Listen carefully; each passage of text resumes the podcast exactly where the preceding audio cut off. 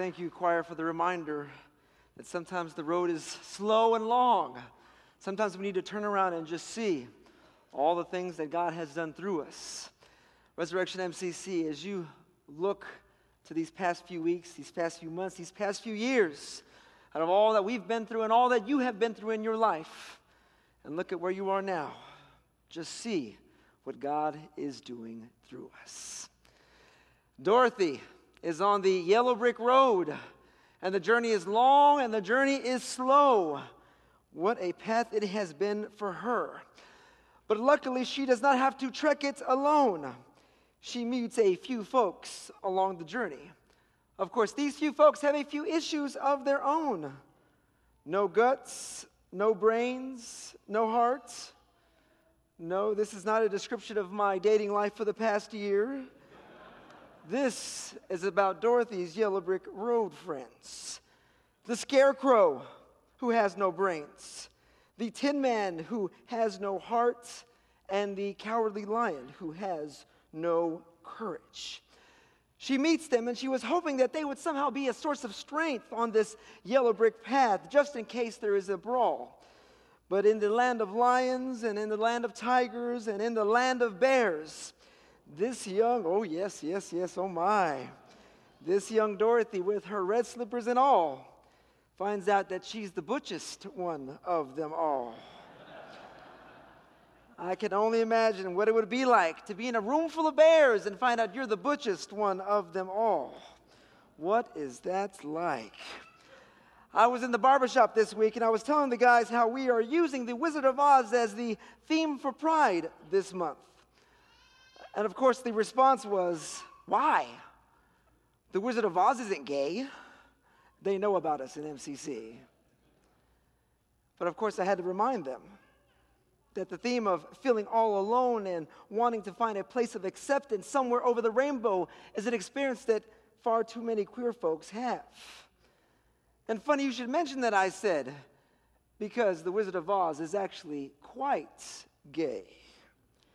You've got a lion who calls himself a dandelion, and a tin man who's in love with one of his archery buds. Did you know that? As expected, they didn't believe me. And I bet we have a few doubters in this room. But luckily for you, I did bring some evidence. I actually brought the lyrics to some of the songs that they sang.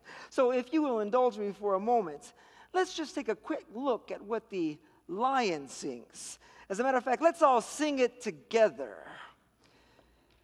Yeah, it's sad, believe me, Missy, when you're born to be a sissy without the vim and verve but I can show my prowess, be a lion, not a mouse, if I only had the nerve. What do you think? then there's the Tin Man, you know, the one who's in love with one of his more athletic friends. What does he sing? Let's all sing along. I'll be tender, I'd be gentle, and awful sentimental regarding love and hearts. I'd be friends with the sparrows and the boy who shoots the arrows if I only had a heart. And the boy who shoots the arrows, and the boy who shoots the arrows. For so many years, we've seen it, we've sung it, we've saw it on TV, and yet it's never clicked in our minds. I will let you draw your own conclusions. But if they're not gay, I'm not gay. That's all I'm saying.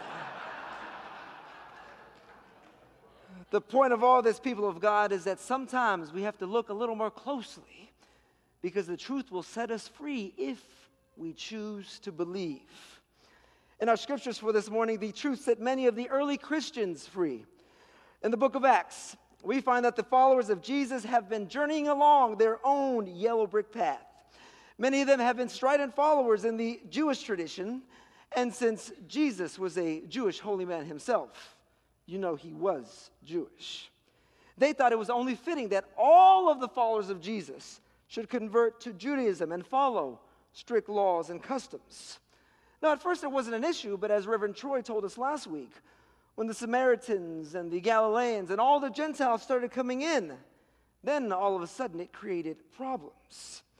You see, the message of good news sometimes catches fire, and the message of radical love will sometimes attract folks that are different from us. Everyone loves the idea of unconditional love, and the Gentiles are particularly drawn to it because love will do that. Love will draw you to places you've never been before. But of course, the most strict Jewish believers at the time were still following the law, still following the rules, and they were wanting to project their own God experience onto all the new believers. Now, maybe it is because they cared more about where Jesus came from than the actual message that he preached. Now, I don't want to single out the Jew, Jewish followers of Jesus because let's face up, we all do the same thing. Sometimes we care more about other things than the actual message that Jesus preached. Jesus touched the unclean, but we don't like getting our hands dirty in our privileged society. We say things like, I'm not feeding the poor, but I'll give money so you can feed the poor. And then we say things like, That's not my calling. Jesus told religious leaders that the prostitutes are making it into the kingdom of heaven before any of us are. And yet we hear things like, I can't ask that person over to a church dinner. They're a sex worker. What will the church folks think of me? Sometimes radical love, people of God, forces us to move beyond the boundaries by which we're comfortable.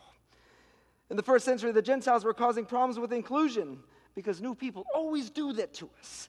And the issue is so big that the early church had a meeting, what scholars call a Jerusalem conference.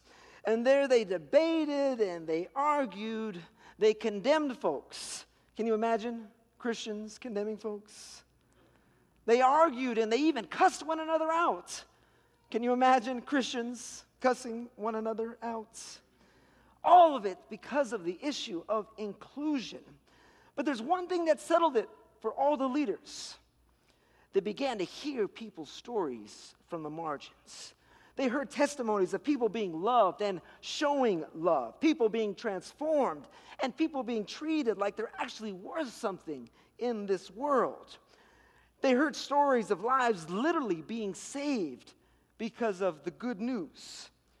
And after hearing the stories, the book of Acts tells us that James, who is the leader of the most conservative church in Jerusalem at the time, stands up and he says, Look, We've heard the stories, they're true. And if they're true, then we should make these Gentiles conform to the way that we live out our faith. Let's not burden them with our ways. Let's let them work out their journey with God on their own terms. Now, people of God, this is big. For James to come to this point, it's huge. It would be like Pat Robertson or Jerry Falwell in his day saying, you know what? MCC and us have different experiences of God, but our way is no better than yours. Can you imagine that happening? Not at all. That's how big it is in the first century. From this point on, the curtain is lifted, and all are welcome to have a new experience of the divine that is on their own terms. Outsiders are included, and the church is changed forever. If you were with us last night, you know what you saw. At the Pride Parade, the crowds were so excited to experience all that was there, but especially to experience what Resurrection MCC had to offer. People noticed our float and they noticed the walkers and the dancers and the drummers on our floats. People singing and drumming and dancing, lifting up songs of life and celebration that people could relate to on the streets. And people saw how much fun we were having, and you could overhear them saying, What kind of church is this? And then you heard him saying, I don't know, but I like it. And one of our community partners, the Imani Vita Drum Circle, led us on the float. I asked them earlier this year if they would be willing to lead us. And they jumped at the opportunity. And it took me back just a little bit.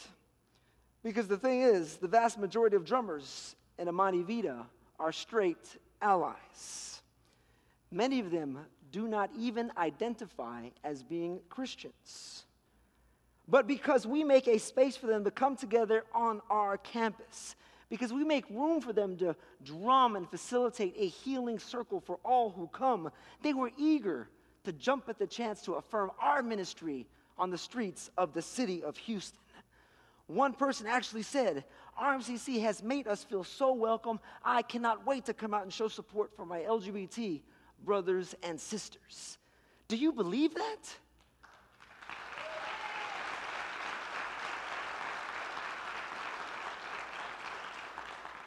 This past Thursday, Planned Parenthood in the city of Houston were on our campus for National HIV and AIDS Testing Day.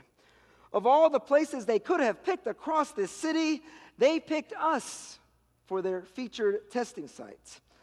Now, you know Planned Parenthood, they provide all the condoms in our bathrooms, and they now do free HIV and STD testing monthly after our church services. While being tested myself, I thank the counselor for her willingness to come and to provide our community with free and confidential testing. Well, she in turn thanked me, and she thanked all of us, letting me know that she wished more churches were willing to let them come in and do some testing. HIV and syphilis are on the rise in Harris County, and many, and not many communities of faith are willing to do their part for the sake of public health and for the sake of the public good. But thank God that Resurrection MCC is. And you can believe, or can you believe, rather, that one of the volunteer counselors from Planned Parenthood gave us a check this past Thursday for a sizable donation. But I want you to be clear this check was not from Planned Parenthood. This was a personal check from the volunteer. Because we open up our doors to them, because we open up our doors to the community to come and do good work for our world. This person is donating and investing in us because of the things that you do here at Resurrection MCC because the things that we do are actually saving lives, not just in this community, but in fact around the world. People of God, can you believe that?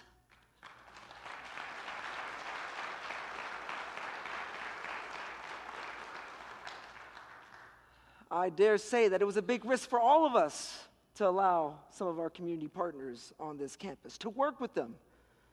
But when you have radical love and when you have radical welcome, Sometimes that changes hearts and it changes minds. When MCC was started in 1968, a year before the Stonewall riots, the church and the world was forever changed because MCC and our founder, the Reverend Troy Perry, was the first to welcome and affirm LGBT folks. Because MCC was the first to ordain LGBT folks. The Unitarians soon followed, and after them, the United Church of Christ. And did you know that because MCC filed the first ever lawsuit in the US in 1970 seeking legal recognition of same gender marriages, others were then encouraged to do the same. And so, lawsuit after lawsuit, people fighting for dignity and for recognition of the love that they found in their relationships. Can you believe that? And I dare say that the joy and the celebration that we have experienced this week I dare say that DOMA would not have been struck down by the Supreme Court without MCC's witness in the beginning. Thank you and thank God for Metropolitan Community Churches.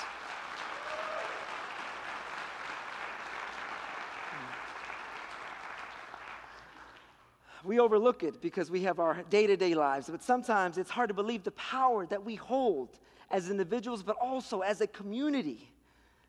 In The Wizard of Oz, when Toto the dog pulls back the curtain and the truth is revealed, the horror, the surprise, the disgust, this great and powerful wizard, this godlike figure, the omnipotent one who is supposed to solve everyone's problems, is none other than a human being.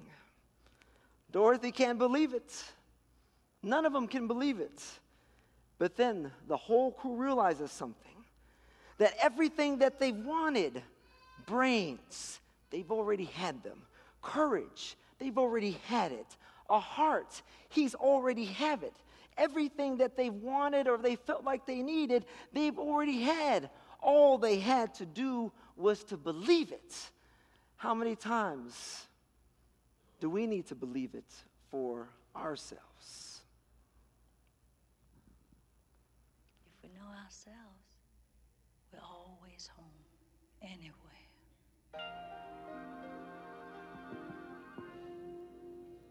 If you believe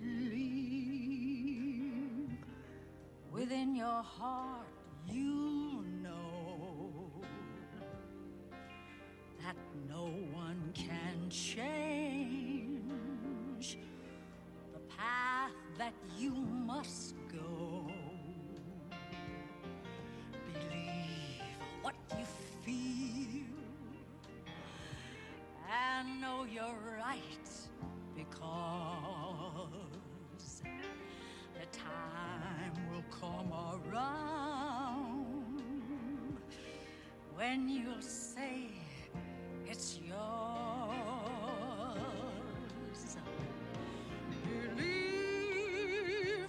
you can go home. Believe you can